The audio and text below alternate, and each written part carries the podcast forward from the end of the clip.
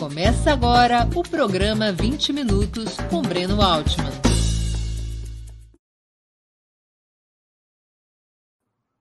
Bom dia. Hoje é 24 de novembro de 2022. Estamos dando início a mais uma edição do programa 20 Minutos. Um novo marco da luta indígena em defesa do meio ambiente se estabeleceu desde que o presidente eleito Luiz Inácio Lula da Silva, ainda na campanha eleitoral, prometeu a criação do Ministério dos Povos Originários, a ser liderado por um representante desses setores. Mais que uma alteração burocrática ou espacial, esse passo é visto como uma mudança de paradigma. Será a primeira vez que um governo assumirá a pauta indígena como elemento central de agenda. Também será uma subversão de valores, a substituição do paternalismo estatal, tão característico ao longo da história do Estado brasileiro, a substituição, portanto, desse paternalismo estatal pelo protagonismo político dos povos originários, conquistados, conquistado em lutas e movimentos, mas somente agora às beiras de ser incorporado como uma razão de Estado. Para conversarmos sobre este assunto, nossa convidada é Sônia Guajajara, deputada eleita pelo PSOL, deputada federal eleita pelo PSOL de São Paulo. Formada em Letras de Enfermagem pela Universidade Federal do Maranhão, com especialização em Educação Especial, ela também é coordenadora executiva da Articulação dos Povos Indígenas do Brasil, a APIB. Bom dia, Sônia. Muito obrigado por aceitar nosso convite. Uma honra ter, sua ter novamente sua presença no 20 Minutos. Ah, ok. Olá, Breno, bom dia. Bom dia a todo mundo que nos acompanha. Né? É muita alegria poder voltar aqui no seu programa, né, para a gente bater esse papo. Agora, como você disse, deputada federal eleita pelo pessoal no estado de São Paulo, embora sendo do Maranhão, né? E estamos aí nesse novo momento dessa construção da política indigenista, né? Então, muito obrigada pelo espaço, né, pela oportunidade de estar com você aqui mais uma vez. Sônia, o que de fato muda para os movimentos indígenas com a criação do Ministério dos Povos Originários? É, Breno, acho que vale até é, um, um pouco assim da memória do movimento indígena que até pouco, poucos anos, né, a gente não tinha pretensão nenhuma de assumir esses espaços no poder público, seja no poder legislativo ou fosse no executivo. Enquanto movimento indígena, a gente tinha uma certa resistência de compor essas estruturas de Estado, exatamente por entender como uma limitação muito grande até a nossa atuação enquanto movimento indígena. Né? E a gente, compondo a estrutura de Estado, poderia nos conformar a uma uma situação até de aceitação aquilo que fosse imposto né, pelo executivo, ou mesmo ali é, acabar fazendo alianças necessárias no legislativo que pudessem restringir né, a nossa luta. Mas nos últimos, talvez nos últimos cinco anos, né, a gente tem começado essa discussão do movimento indígena é, a partir dessa observação que muitas mudanças estavam acontecendo rapidamente a partir do legislativo. Né? Muitas aprovações de leis, muitas é, retiradas até de, de leis já conquistadas, que retrocede direitos indígenas, né? que, que retira esse direito territorial. E foram muitas as batalhas que nós enfrentamos no Congresso Nacional para evitar a aprovação de medidas né, que enfraquecesse essa legislação indigenista. E a própria nossa, a própria presença indígena na frente do Congresso Nacional fez a gente perceber que a nossa entrada dentro desse espaço era muito condicionada a parlamentares né, ali que pudessem ter uma sensibilidade de entender a nossa presença e a nossa luta. Né? Então a gente começou a perceber que era importante ter é, representações indígenas nesses espaços para facilitar, inclusive, esse diálogo. e também fazer os contrapontos a todas essas medidas que estavam ali né, sendo discutidas e aprovadas sem a nossa participação, mas que, de certa forma, afeta diretamente a nossa vida. Né? Então, nós começamos a entender que era importante a gente estar do lado de dentro. E aí foi a partir disso que, em é, 2017, a gente lançou uma carta que chamou por um parlamento cada vez mais indígena. E ampliamos essa discussão. Em 2018, eu compus a chapa presidencial, né? E tivemos aí a deputada Joênia eleita como, a, como né, é, uma representação indígena após 30 anos de ausência depois de Mário Juruna. E é, a gente viu que a presença da Joênia aqui no Congresso. A Joênia foi eleita, a Joênia foi eleita pela rede, né? Pela rede em 2018, né? Então a gente viu que a Joênia ali é, assumiu esse mandato num dos períodos mais difíceis da história, que é do governo Bolsonaro, né? E ela fez ali uma, um enfrentamento muito valioso até para manter né, é, essa, alguns direitos conquistados dos povos indígenas, né? Bom, então nós entendemos que era importante aumentar essa presença e aí agora 2022 a gente lançou o Aldear a Política a partir da PIB, Articulação dos Povos Indígenas do Brasil. Foi então que a gente né, lançou aí as candidaturas, teve 186 candidaturas, mas a gente conseguiu é, estabelecer alguns critérios ali para priorizar candidaturas que tinham essa articulação direta com o movimento indígena, e a partir desses critérios, né, elegemos aí eu e Célia Chacriabá como deputadas federais nessa aliança do movimento indígena. Então, ainda em campanha, aliás, antes da campanha ainda, a gente pautou ao presidente. Essa outra parlamentar, perdão, essa outra parlamentar foi eleita por Minas Gerais, não é? Por Minas Gerais, também pelo PSOL, Célia Chacriabá. Né? Então, ainda no acampamento Terra Livre desse ano, de 2022, a gente conseguiu né, é, com que Lula fosse no nosso acampamento, maior mobilização indígena né, do mundo, maior Assembleia dos Povos Indígenas do Brasil, e Lula esteve ali presente, e nós faltamos que a gente queria, no próximo governo Lula, essa participação indígena em vários ministérios. E aí, Lula, de cara, acatou já propondo a criação do Ministério dos Povos Indígenas. E nós prontamente concordamos, né? E, e daí se seguiu toda essa, essa, toda essa discussão, qual que seria, de fato, né, a importância e o papel desse ministério. E Lula seguiu toda a sua campanha afirmando que criaria o um ministério. Agora, já depois de eleito, ele voltou a afirmar, inclusive agora na COP, na Conferência do Clima, encontramos com Lula e ele reafirmou né, a criação do Ministério dos Povos Indígenas. Estamos agora no GT de transição, discutindo né, sobre a criação desse ministério. E agora, o mais importante, Breno, sabe, que nós estamos no pé da conversa, é entender para nós mesmos o papel desse ministério, né? Se ele vai ter um caráter mais de articulação ou um caráter mais executivo. É, então, não é simplesmente. É, então, não é simplesmente a gente dizer, é, ah, quero indicar já o ministro ou ministra, ou vai ser assim. Não, nós temos que fazer uma discussão mais ampla e entender a política indigenista hoje, né? Que tem uma parte que é responsabilidade da FUNAI, que é ligada ao Ministério da Justiça, a, né? a, a educação, por exemplo, que está lá no MEC, a saúde indígena, que está no Ministério da Saúde, né? a questão ambiental toda, que é uma transversalidade ali, FUNAI, Ministério do Meio Ambiente. Então, nós temos que olhar todas essas, essas pastas, né? essa estrutura da política indigenista, e a gente mesmo encontrar uma melhor forma de compor, né, de o ministério.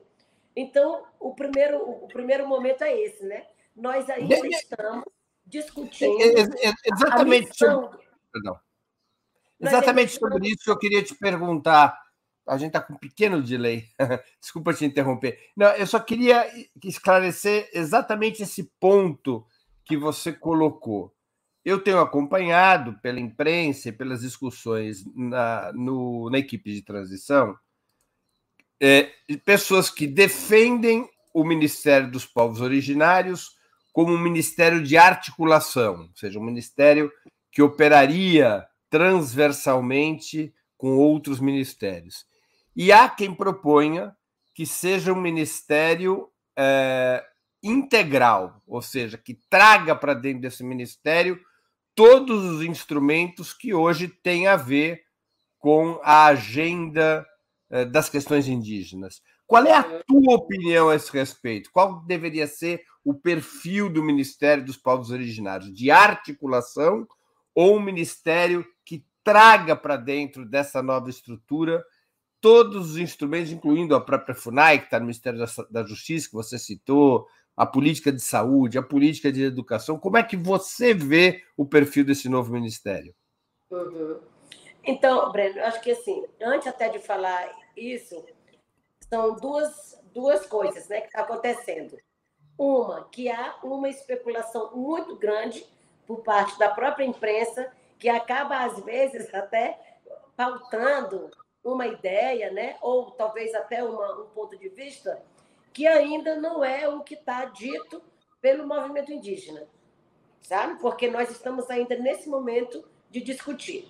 Acho que um outro ponto que está dando assim, uma certa confusão é o nome do ministério, né? Porque ele está sendo chamado pelo presidente Lula, né? É Ministério dos Povos Originários, e isso tem levado uma dúvida para os para assim, para as pessoas de população de comunidades tradicionais, que enxerga povos originários, né?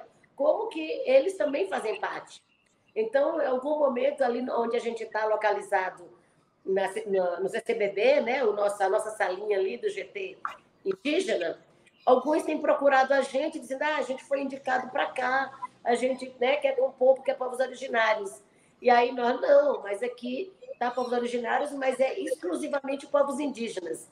Então, nós estamos agora também, até para pautar a equipe de transição do governo, né, que nós temos que firmar Ministério dos Povos Indígenas para não ter essa confusão, entendeu? Ou esse equívoco de achar que ali vai estar tá tudo. Né? O próprio Gilberto Carvalho deu uma entrevista falando que nesse ministério estaria também contemplando né, quilombolas, ribeirinhos, né, é, caiçaras. E, na verdade, sim, né, até então, o que tem sido discutido e o que nós estamos propondo é Ministério dos Povos Indígenas. Né? Então, só para poder esclarecer isso também e a gente não seguir é, alimentando essa confusão que já está posta aí para muita gente, tá? Bom, olha, acho que nesse momento, o meu ponto de vista em relação a se articulador ou executor, eu acho que nem conta tanto, porque nós, nós estamos nessa discussão muito coletiva com as representações regionais do movimento indígena, né, com observadores, com indigenista, né, ex-presidente da FUNAI, está nesse grupo ali, e nós estamos tentando entender a melhor forma, sabe? e, e o que de fato é mais estratégico está dentro desse ministério. Então, não tem ainda uma decisão assim, ah, vai ser articulador, a FUNAI, ou, ou executor e a FUNAI vem toda para dentro, sabe? Inclusive, até ontem, até ontem eu estava ainda da, da, da opinião que a FUNAI permaneça no Ministério da Justiça, a gente revendo algumas pastas que pudessem vir para o Ministério Indígena, né? Ainda ontem de manhã eu falei isso. À tarde, numa discussão mais ampla, com várias pessoas online, a gente levantou um debate de que é importante trazer a FUNAI para dentro inteira. Que se a gente divide a FUNAI, deixando uma pasta num lugar, deixando outra pasta em outro, pode enfraquecer também a política indigenista. Né?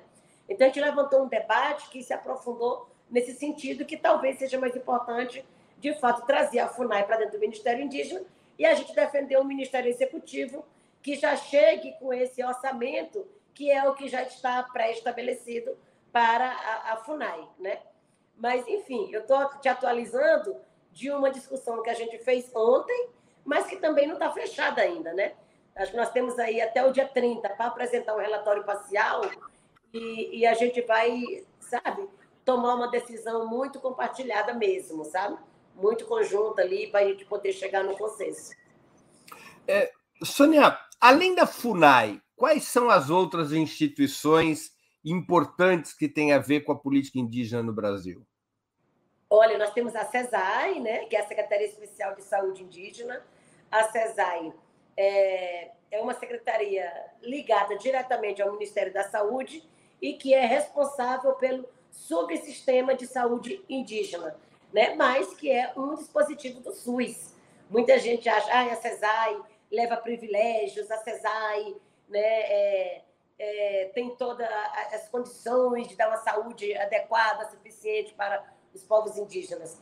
Na verdade, a CESAI tem as limitações que o SUS também tem, né?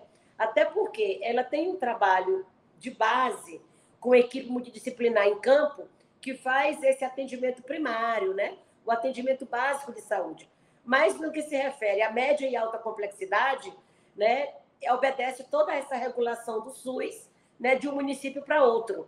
E aí o atendimento vai diretamente nos, né, nos estabelecimentos de, é, do, do, Sistema Único de Saúde, né? Então, a CESAI precisa ainda ser reformulada. Tivemos agora uma redução, sabe, bem drástica do orçamento da saúde indígena. A gente está lutando até ali com alguns parlamentares para garantir emendas que complementem né, o, o, orçamento da saúde indígena. Então, a CESAI é para nós um, um, um instrumento importante que a gente precisa se empoderar mais. Precisamos ter um indígena ali também no comando da CESAI, né? E a gente é, aprimorar para que tenha condições de fazer um atendimento de forma suficiente nas distintas regiões do país. Né? Então, a, a CESAI, para nós também, é uma prioridade, tanto quanto a FUNAI, que é saúde, né? Saúde é vida também. Então, a, a, a educação, a educação indígena, ela também está organizada em uma estrutura especial, em uma instituição especial como a CESAI? Olha, a, a educação tem ali um, um apoio né, complementar no MEC, Ministério da Educação. Mas hoje a, a educação funciona sob a responsabilidade das unidades federativas, que são os estados. Né? Cada estado tem ali né, a sua é, a, a obrigatoriedade também de incluir no seu sistema educacional a educação indígena. E aí isso até faz com que a educação indígena em vários estados, se não na maioria, sejam assim bem defasada, né?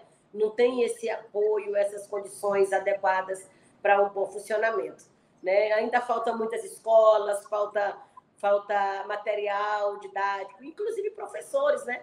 Os professores hoje que atuam na, com a educação indígena são todos seletivados e são seletivos que acontecem anualmente. Aí, geralmente, os seletivos eles já acontecem no tempo totalmente é, atrasado, né, para o período para o período do ano letivo. Então, há assim um, um, uma uma fragilidade muito grande hoje, né, na, na educação indígena. Agora, você seria favorável à federalização da educação indígena no âmbito desse Ministério dos Povos Indígenas ou Ministério dos Povos Originários? Olha, não, eu acho que a gente pode até pensar na federalização, mas a partir do próprio Ministério da Educação, né? E a gente ter ali esse ministério como transversal à política indigenista. Quais que seriam, nesse momento que nós estamos vivendo, os principais temas relativos aos povos indígenas? Olha, talvez eu possa dizer até o, o, o que são prioritários para combate, né? Nós precisamos, nesse momento, combater a violência que acontece dentro dos territórios indígenas, né? Tem aumentado drasticamente o número de assassinatos dentro dos territórios ou no entorno, né? É, o combate à exploração ilegal de, de madeira ou de minérios, né? Os territórios indígenas estão cheios de invasores, né? Que estão ali explorando ilegalmente, né? Os territórios. É, garantia da segurança dos povos indígenas dentro do seu território, né? É, e, e, e, claro, né, a bandeira de luta maior dos povos indígenas continua sendo a demarcação dos territórios indígenas. Né?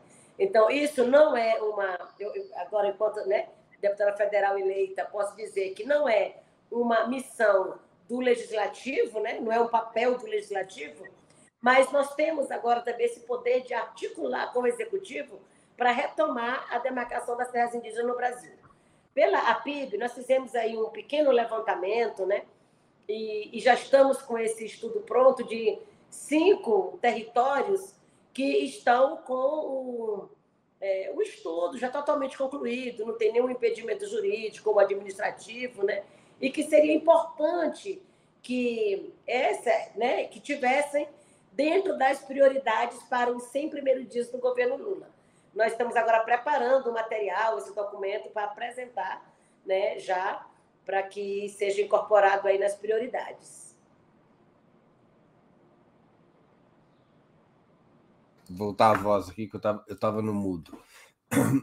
Alguns outros países, como a Bolívia, alteraram a Constituição para reconhecer o caráter plurinacional do Estado. Você acredita que esse também deveria ser o caminho no Brasil? Ainda que os povos indígenas aqui não tenham o mesmo peso relativo na população que outros países latino-americanos? Olha, é, a gente é menos que 1% da população brasileira, né? E, infelizmente, nós ainda somos desconhecidos dentro do nosso próprio país, né?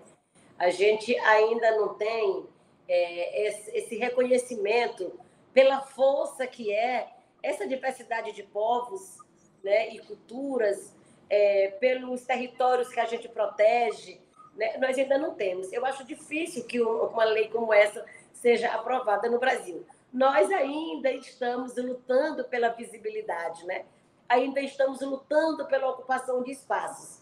Acho que nesse momento, o mais importante ainda é a gente é, conseguir fazer parte né, desses desses diversos espaços, tanto no legislativo quanto no executivo ainda brasileiro, sabe? Acho que quem sabe a gente possa começar uma discussão como essa, fazer esse processo de escuta, né, dos povos indígenas para que a gente possa, né, é, decidir, né, qual é o melhor, qual é o melhor caminho, sabe? Acho que porque é, é Breno, sabe? Às vezes é, uma entrevista como essa, né, você sempre me pergunta o seu ponto de vista, sabe? assim, eu tenho uma trajetória que foi construída muito no coletivo, né? Que vem muito de decisões compartilhadas. Então, é, dificilmente eu consigo responder alguma coisa assim que se refere aos povos indígenas como uma opinião particular, sabe? Porque eu sou muito de escuta e elaborar também o meu pensamento e a minha decisão a partir desse diálogo, sabe? Então, por isso que eu sempre trago assim a importância de se promover esses espaços, né? de escuta da diversidade né, dos povos que é no Brasil. Sônia, qual é a conexão? E o presidente Lula tocou nesse tema na COP27. Qual é a conexão, para que a nossa audiência tenha claro, entre os povos indígenas e o meio ambiente, especialmente o meio ambiente na Amazônia Legal? Por que, que a criação do Ministério dos Povos Indígenas e a defesa dos direitos indígenas se conectam com a defesa do meio ambiente? Olha, para nós não tem como separar, né? Nós somos o próprio meio ambiente. Nós somos a própria natureza, né? E a nossa luta principal é a defesa da mãe terra, né? É... Hoje a terra se tornou um principal objeto de disputa pelo poder político e principalmente pelo poder econômico, para acessar, para explorar e para gerar lucro sempre para poucos, né? Então, quando se destrói a, a, terra, quando se explora a terra, é nosso próprio corpo que também é atingido, né? Porque se a gente não tem esse território, se a gente não tem um meio ambiente é, preservado, a nossa própria vida está ameaçada, né? E aí eu acho que uma, talvez um dado que seja fundamental para as pessoas escutarem e perceber sempre a importância né, é, do, dos territórios indígenas e a relação dos povos com o meio ambiente, né, eu sempre falo em todos os lugares, as pessoas, ah, Sônia, já cansei até de escutar isso. Mas eu acho que tem que falar muito, muito para que todo mundo entenda. Nós, povos indígenas, nós somos apenas 5% da população mundial, né? 5%. Mas comprovadamente, né, estudos já têm apontado que 82% da biodiversidade que está protegida no mundo está dentro dos territórios indígenas. Né? A gente é responsável por essa preservação. não porque haja uma política efetiva de proteção do meio ambiente, mas porque o nosso próprio modo de vida por si só protege, né? garante essa relação. Então, é, do, nós estamos agora no período que, de maior desmatamento no Brasil, né? mas tipo de 27% de aumento de desmatamento, apenas 1% está dentro dos territórios indígenas. Então, somos nós, com o nosso corpo, né, com o nosso próprio corpo, que defende esse território e protege o meio ambiente. Então, se o nosso modo de vida, se a nossa cultura, se os nossos direitos estão ameaçados, naturalmente que essa biodiversidade toda também está em risco. Né? Se essa biodiversidade toda está em, em risco, né, a consequência chega para todo mundo, não só para nós. Então, é muito importante que as pessoas entendam o papel dos povos indígenas, né, dessas culturas preservadas, dos direitos garantidos, né, é, para essa, essa proteção da biodiversidade que todo mundo precisa para continuar existindo, né, para continuar vivo. Então, é a continuidade da vida no planeta. Então, é importante que as pessoas entendam isso, sabe? Essa relação, a importância do, do, dos modos de vida e a importância da demarcação dos territórios indígenas. Não tem como se garantir uma biodiversidade hoje protegida se você nega os direitos indígenas. Né? Então, para nós é isso. A nossa cultura depende dessa biodiversidade protegida, né? Os nossos rituais, as nossas festas, né? A nossa alimentação. Então, né? É uma relação muito, muito direta, né? Não, não tem como dissociar povos indígenas e meio ambiente. E também o clima. Acho que é importante trazer também essa questão climática, né? que nós estamos agora sobre uma tríade, né? que precisam estar sempre discutida conjuntamente. Povos indígenas e territórios, né? meio ambiente e a questão climática. Você acha que a criação do Ministério dos Povos Indígenas representa um novo patamar, um patamar superior na incorporação pelas forças de esquerda da agenda referente aos direitos indígenas e ao meio ambiente? Houve uma mudança da relação da esquerda com essa temática?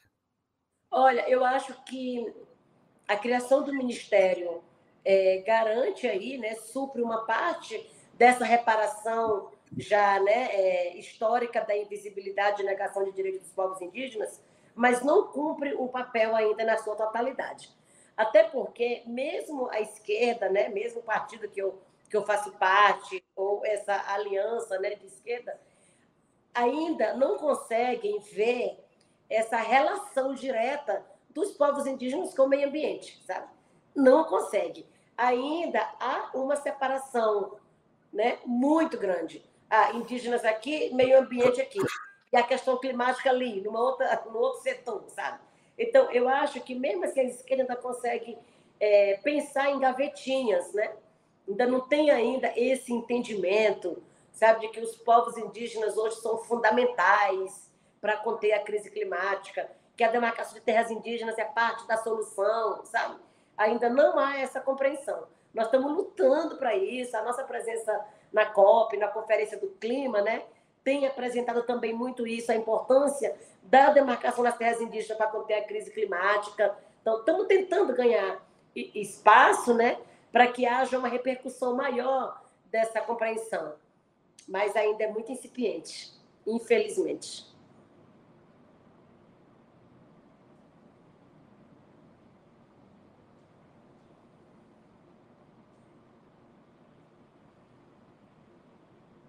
Acabou teu som para mim. Tem som. A produção também me avisou. Antes de continuarmos, eu queria pedir a vocês que contribuam financeiramente com a Opera Mundi. Há seis formas de fazê-lo.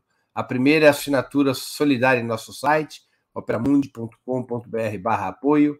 A segunda é se tornando membro pagante em nosso canal no YouTube. A terceira é contribuindo agora mesmo com o Super Chat.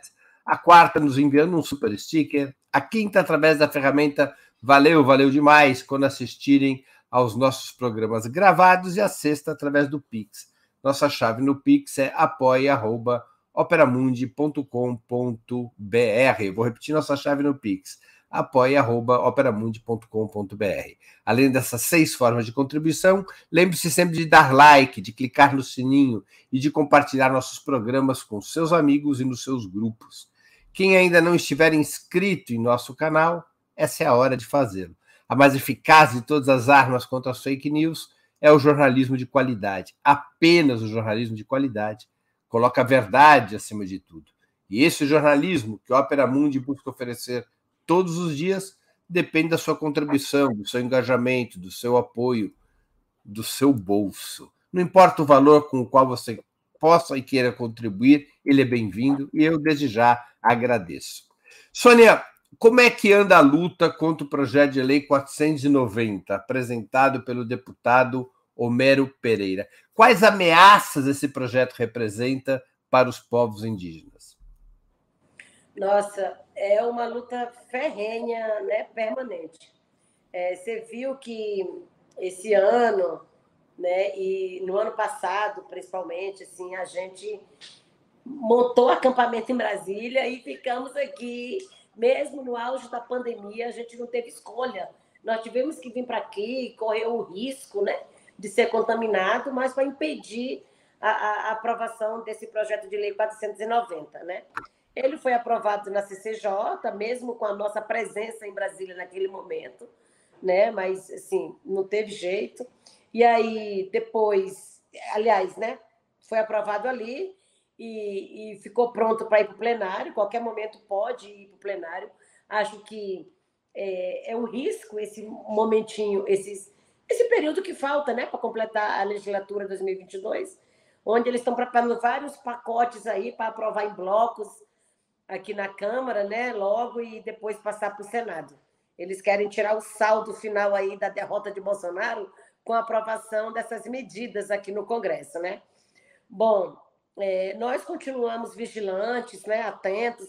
O movimento indígena está preparando para ver se consegue ainda fazer uma mobilização esse ano, né, para a gente pressionar contra a aprovação né, dessas medidas, tanto o 490 como o 191, que é o que, é o que autoriza a mineração em terras indígenas, né? Tem o 2633, que é o da grilagem de terras, que está já votado na Câmara e qualquer momento pode ir para o Senado. Então, tem alguns aí que estão né, prontos para serem pautados a qualquer momento. O, 490, o 190, o 190 representa que ameaça? O 490, né? O 490, perdão. É, o 490 ele inviabiliza todo e qualquer processo de demarcação de terras indígenas, né? ele resgata a PEC 215, que muita gente deve lembrar, né? Que é aquela PEC. Ela ganhou uma repercussão mundial também, porque a gente fez muito enfrentamento contra ela, mas a gente acabou também fazendo com que ela perdesse força. Só que eles resgataram o conteúdo da PEC 215 para o 490, é, apresentando ali uma transferência do poder, aliás, da atribuição da demarcação das terras indígenas, né? do executivo para o legislativo. Eles tentam trazer essa responsabilidade né, para o Congresso Nacional. Ou seja, toda e qualquer terra indígena, ainda para ser demarcada, precisa ser apresentada por meio de um projeto de lei aqui na, aqui na Câmara. Né? E, e passar por todo esse trâmite que é do, do né, assim, de regimento, Câmara, Congresso, é, Senado.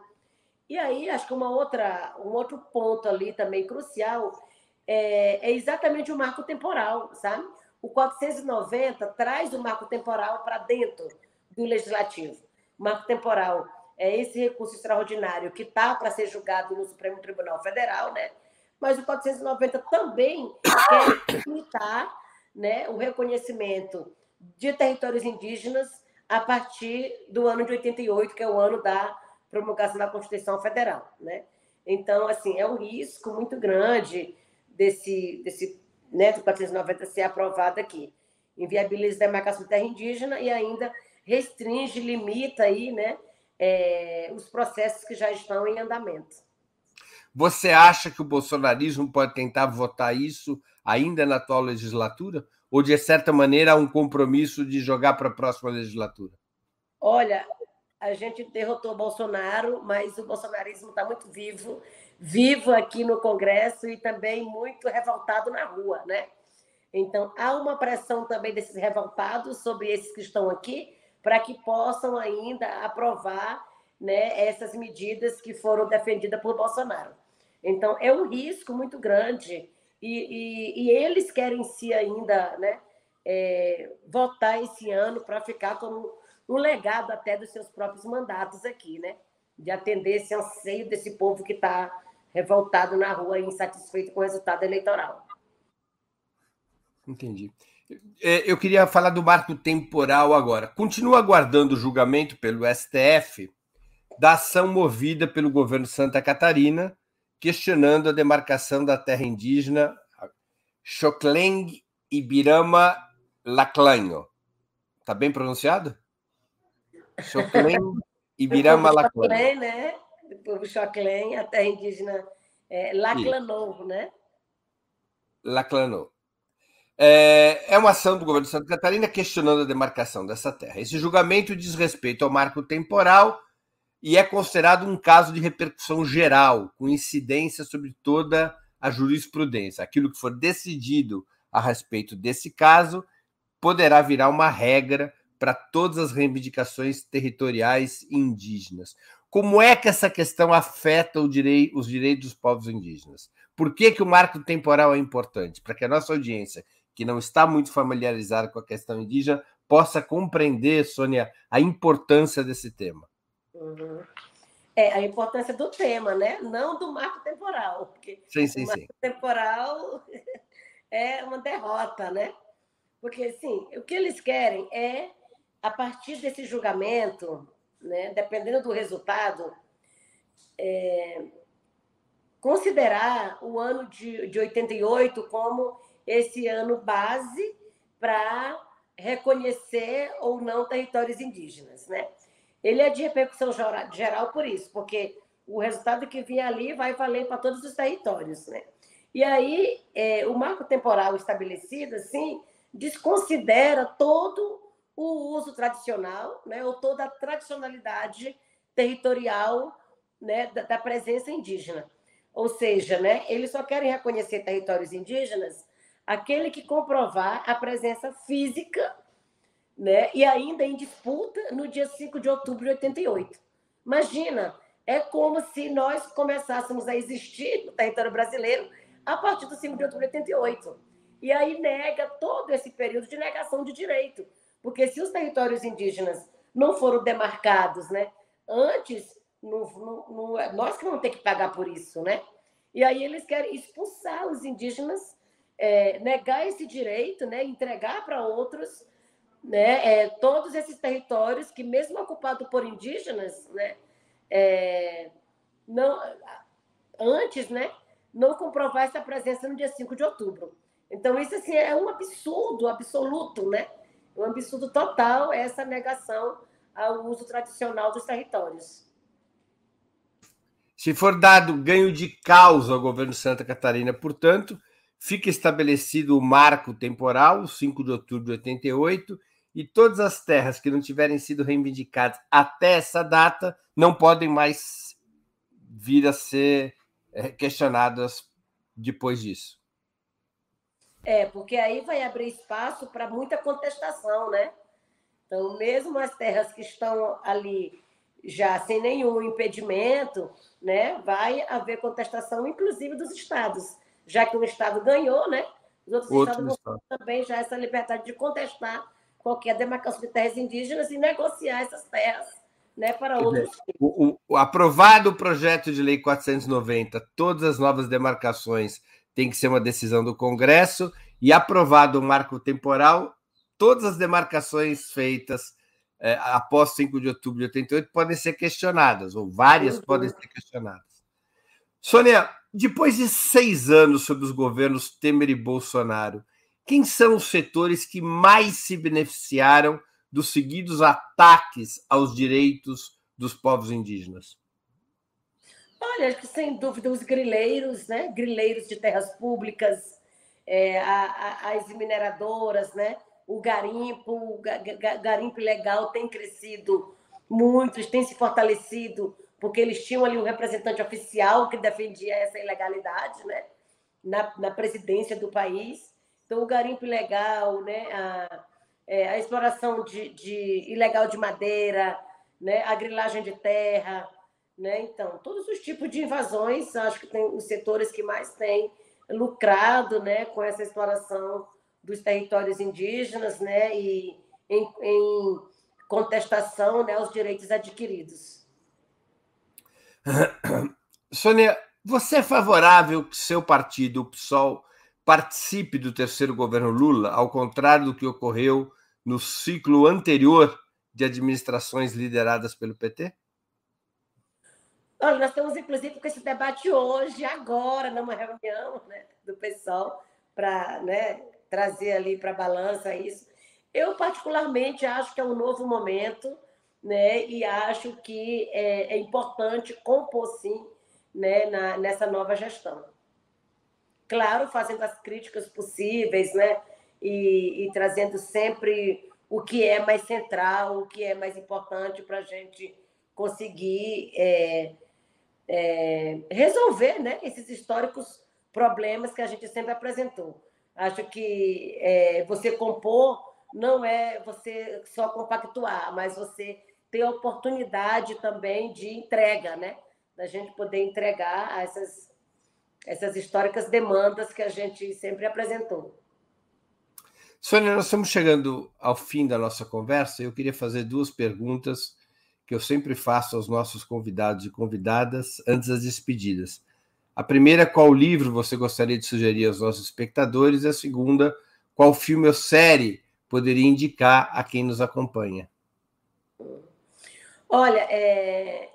eu gosto muito e sempre recomendo o livro A Queda do Céu, né, que é do da Davi Yanomami ali, ele traz uma sabedoria né, ancestral muito grande aí nesse, nesse livro, né? É, acho que a, é o livro que mais o filme, filme série. É, eu poderia trazer é, dois até. Tem o filme O Território, que é esse que conta ali a história do povo Ureuauau, né, lá em Rondônia. Me lembrei também rapidamente dele que está nessa disputa, inclusive, para ir para a concorrência aí no Oscar, né? Mas também é, esse que também é do Davi, né? Da, da Última Floresta, que traz aí toda essa esse papel dos jovens, né? Essa relação toda da, da dos povos indígenas, a proteção da, da floresta, né? Essa conexão toda que é muito legal para as pessoas que que ainda desconhecem, né? essa relação dos povos indígenas com as florestas, né, possam também ver uma forma de se conectar. Tanto a última floresta quanto o território são documentários? Sim. Território é um filme, né? O território é um filme mesmo que é que conta ali essa, inclusive, né, conta muito essa essa invasão, né, do, da exploração ilegal de madeira e também da grilagem de terra. Né? Ah, legal. Sônia, eu sei que você está extremamente ocupada com a transição e eu queria te agradecer muito por ter arranjado um tempo para essa nossa conversa. Muito obrigado por ter aceito o nosso convite. Eu agradeço, Breno, também pela oportunidade, né? Acho que é o momento da gente também estar tá, é, trazendo essas informações para atualizar as pessoas também do momento que a gente está, né? essa importância da gente ter a bancada do COCAR no Congresso Nacional, está discutindo o Ministério para a gente ter também indígenas ali no Executivo, né? Então, acho que a gente está, de fato, num novo momento e a gente precisa compartilhar isso também com todo mundo, afinal, estamos entendendo como grandes conquistas dos povos indígenas, né? Resultado de muita luta, de muita articulação, e, e que acho que nesse novo momento exige isso também, né? essa, nova, essa nossa presença nesses diversos espaços. Muito obrigada. Eu que mais uma vez agradeço. Boa sorte. Também agradeço, também agradeço a todos e todas que assistiram a esse programa, em especial aqueles e aquelas que puderam fazer contribuições financeiras ao nosso site e ao canal de Ópera Mundi no YouTube. Sem vocês, nosso trabalho não seria possível e não faria sentido. Um grande abraço a todos e a todas. Para assistir novamente esse programa e a outras edições dos programas 20 Minutos, se inscreva no canal do Opera Mundi no YouTube. Curta e compartilhe nossos vídeos. Deixe seus comentários. O jornalismo de Ópera Mundi é mantido com o seu apoio. Faça uma assinatura solidária em www.operamundi.com.br. Com um pequeno valor mensal, você nos ajuda no desenvolvimento de um jornalismo independente e de qualidade. Obrigado pela audiência e até a próxima.